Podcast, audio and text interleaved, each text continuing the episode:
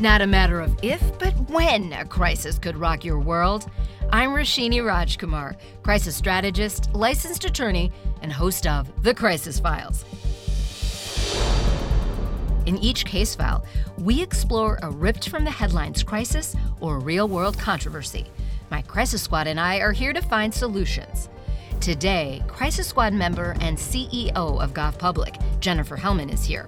Jen is a reputation management and PR professional who helps clients tell their stories and stay out of sticky situations.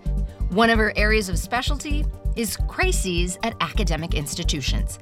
Our case file today is partly a follow up to case file number 27, Academic Feelings, and mostly a guide to help you write your own narrative when things get tough in your job situation or when you're trying to craft your next move in any landscape.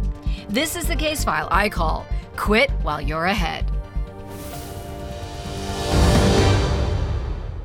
First, coming up in mid May 2023, a federal court will hear a motion to dismiss a defamation and religious discrimination lawsuit against St. Paul, Minnesota's Hamline University, stemming from events in October 2022 when Hamline didn't renew an adjunct instructor after she showed an image of the Prophet Muhammad in her classroom, which led to a Muslim student complaining.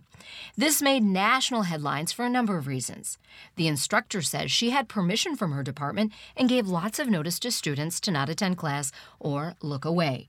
The president of Hamline did what I call questionable back and forth that Crisis Squad member Dr. Abdul Omari and I talked through in case file number 27. Today, we understand that university president is retiring in 2024. My question to Jen should she have just resigned right away because Hamline University and she were getting accused of being wishy washy with academic freedom? So I think that speed, of course, in any type of a crisis situation is essential. In this case, I think that she responded too quickly from the beginning. She responded to the community in kind of a condemning way before she had all of the facts. I don't know how it worked internally at the institution, but it seems to me that some of the communication was probably done hastily and without seeking advice of multiple people. So it went out quickly, and then she continued to double down on some of those messages that she was using. And so I think that her quest to get information out quickly was the right thing. It's the message was wrong. And had there been a pause, a chance to gather even just a little bit more information, she would have been in better shape. Because indeed, when we are talking about academic freedom, academic expression, First Amendment rights, all of these things that are so essential, maybe even sacred in the United States, that is when we need to really take pause. So, your advice about getting all of the facts, really good advice for anyone. Absolutely. Sometimes I'm working with companies that want to take too long to respond because they want all of the facts.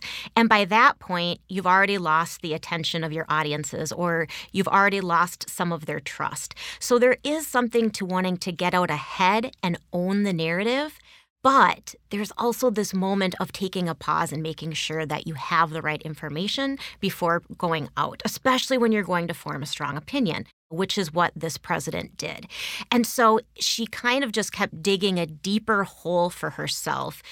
It was academic freedom, but it was more of the way that she responded as a leader, jumping to a really quick conclusion.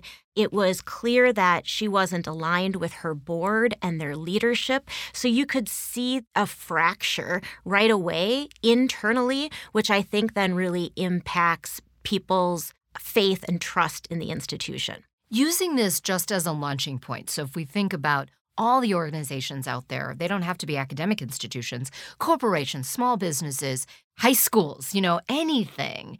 Is there some best practices we can come up with this? And the other piece in this case is I was surprised her board didn't ask for her resignation or just fire her behind the scenes and then let her have a decent narrative to leave right away. When we're thinking about a crisis response, one is we're identifying the appropriate spokesperson. This is always a question that I get in my industry. Does it have to be the CEO when something happens? The answer is no. Sometimes it might be subject matter expert. Other times, a crisis doesn't rise to the level of needing to put your top person out there. Sometimes we try to protect them, we save them for the really big things. In this case, it was probably appropriate that the president came out when you're talking about academic freedom and something so essential to higher ed. It makes sense. But the risk of coming out with the CEO, in this case a president, as spokesperson is, you know, there's the saying that that's why you get paid the big bucks. It's because that's where the buck stops, right? And if you screw up, you have to be willing to face the consequences. In this case, there were opportunities to correct the course, and it didn't happen. It just became one misstep after another. And when you have multiple missteps, that's when you start to lose trust. I think the biggest concern in all of this is once people have lost trust in an institution, you have to do everything you can to try to build that back. And often that means it's time for new leadership because that's the only way that people will see you taking a strong enough stance to course correct. Right, to course correct and to say, hey, this is not what our brand is about. We care about our brand, we care about the institutional history, no matter what brand we're talking about. Let's go a little more generalized now to the person out there who's listening who might be in a pretty crappy job situation or they even believe they're about to get fired. How does that person not, first of all, they're emotional, but really not ride with the emotion, but try to take control of their own narrative? The emotion is hard, right? It's hard not to take these issues personally, especially when you are the leader. But that's why you need really good people around you. You need to be able to try out your messages on multiple people, see how they're going to land, see how they're going to be perceived by somebody who isn't taking it as personally, and then making sure that you go into it with your eyes wide open. Yeah, no, really great advice. What if you are in a situation where you want to leave one organization, you want to stay in your industry, but you really don't want to burn a bridge? What are some best practices there, Jen? Well, you have to be really careful. And, you know, I mean, going back to the Hamline situation, I was surprised there wasn't action happening quicker. And if I was advising them behind the scenes, what I would have advised the president would be to go to her board chair and say, I realize I've put the institution in a really difficult situation. I think the best thing for the college at this point is for me to step aside. I would have negotiated some type of a buyout to buy yourself some time because when something like this happens, you can't go out and seek immediate employment. You need to create some space. People can come back from this. I don't really believe that cancel culture is permanent anymore.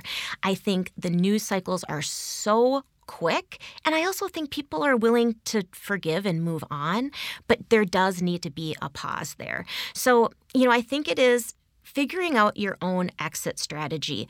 When have you gotten in the way of your organization's ability to succeed?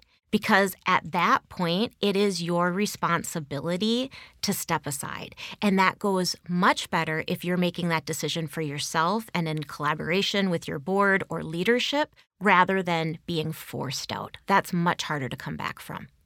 Let's talk about timelines. Let's say someone completely out of the blue is told we're eliminating your job or you're fired, we don't need your services anymore. And it was really, really out of the blue. What do you do then as that either employee or leader? As the leader who's being dismissed, first of all, don't react immediately because at that point, it's all emotional. I always advise anyone, even if you're just somebody who's reading the comment section in your local paper and you are worked up and you want to respond, I always recommend at least a 30 minute rule Walk away from your computer. Go do something else. If in 30 minutes you still feel that strongly, then consider responding. If it's a case of you've just lost your career and you feel like that hasn't been fair, you're completely emotional, you're going to need a lot more than 30 minutes. But take a deep breath because once we put something out there, once we start speaking negatively or disparagingly about a company or your former employer, you can't bring that back. So I think that people need to Figure out what's next. Figure out what you can learn from it. Why did it happen? What do you want your brand and your narrative to be going forward? And by the way, that better be a positive, taking a high road narrative. So don't come out publicly until you've gotten yourself in that space. It's okay to take time.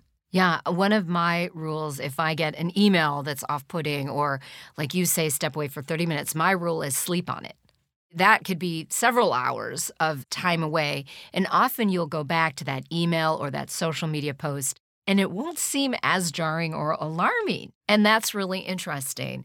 So let's talk about bad optics in general. Okay, no matter what the situation, let's say you, you know, literally were caught with your pants down, a bad photo is out there about you, or something like that, or you said something in a private conversation, it was leaked, and now that's really damaging maybe to your family or to your company. How do you, what's step number one there? Well, in that instance, you know, you bring up your family. I would start thinking about your concentric circles. What came out? And then who are the people that matter most to you? And I would say, even though something might be exploding publicly, that can wait. First, get it right with your core group. You know, if that's your family and something has come out that is going to surprise them, get it straight with them. Do apologies as needed, talk through that. Then you need to think about your employer, the people within your circles who might be impacted. And then finally, you're going out to the public. But I think I would get really straight in my mind about who those people are that matter the most because so much can happen publicly and people will form all kinds of impressions about you, right or wrong. But your family and your core group, that's really who you can't replace. Those are the people who know you, who trust you. And I think that's where I would focus. There's time for that public narrative, but you also need third party advocates, people who can come to your defense, be able to say, this thing that happened was completely out of character. It doesn't change who this person is, right? And I've known this person and worked with this person for 30 years. Those types of third party validators are incredibly important as you're looking at restoring your reputation and trust. And you mentioned those third party validators. They are important for you now, but that long term relationship or relationships you've built, it just goes to show like those pay off in tough times. It's not really always the great times that you need those type of people, but through the good times and the up and down times, just creating those and building and developing those relationships so crucial. I do love it when our case files intermingle. And you mentioned a couple words today that bring me back to the case file we did with you and Dr. Z, Apology or Not, as well as our cancel culture crackdown we did with Paul McGuire Grimes. So I'm wondering if you can kind of blend those two together because I'm like you, I do think we can get over this potential of being canceled. We still live in America where Americans love a comeback story. But how do we discern between when a real apology is needed, when we should be quiet for a while so that we can ride out that time of maybe possible cancellation. If you've gotten to a point where people are upset with you for good reason, there's usually something you can apologize for. If you want to go back to the example of Hamline, that president could have come out and said, I apologize that I communicated too quickly before I had all of the facts. Of course, academic freedom is a core value of our institution.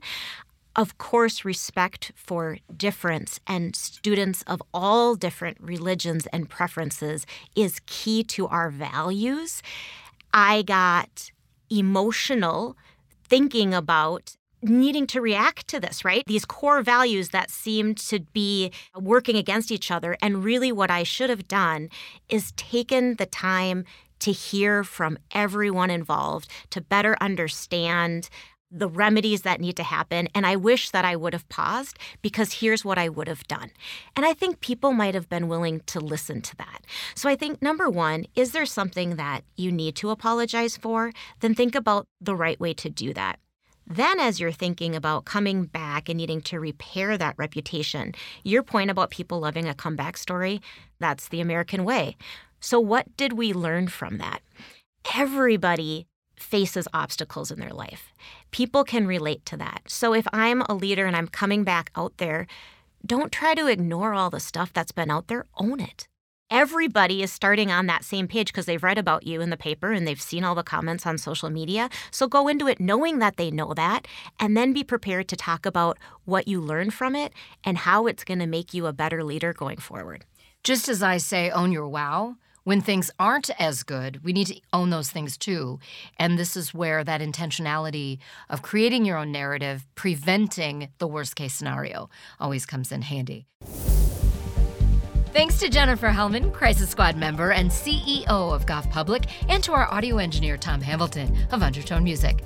Today's Crisis Brief is brought to you by Minneapolis Regional Chamber. Number one, intention matters. Focus on writing your own narrative and try not to burn bridges while you're at it. Number two, consider the right spokesperson for each situation. Save your CEO for the big stuff. Number three, sometimes leaving one situation is the best thing you can do for your legacy, your personal brand, and all stakeholders involved. The Minneapolis Regional Chamber is a proud sponsor of the Crisis Files podcast. The Minneapolis Regional Chamber is the area's most active business advocacy organization, playing a critical role in top issues impacting the region, including workforce development, education, housing, and transportation. Make your voice heard by becoming a member of the Minneapolis Regional Chamber. Learn more at mplschamber.com or Google Minneapolis Regional Chamber. Catch up on all case files at thecrisisfiles.com for the show archive and special videos. Follow us on Instagram, Twitter, and YouTube at The Crisis Files. Subscribe to our YouTube page on thecrisisfiles.com. We do not provide legal, financial, medical, or PR advice for particular situations, but strongly recommend you seek out professionals to help with your specific need. I'm Roshini Rajkumar. Join me next time on The Crisis Files.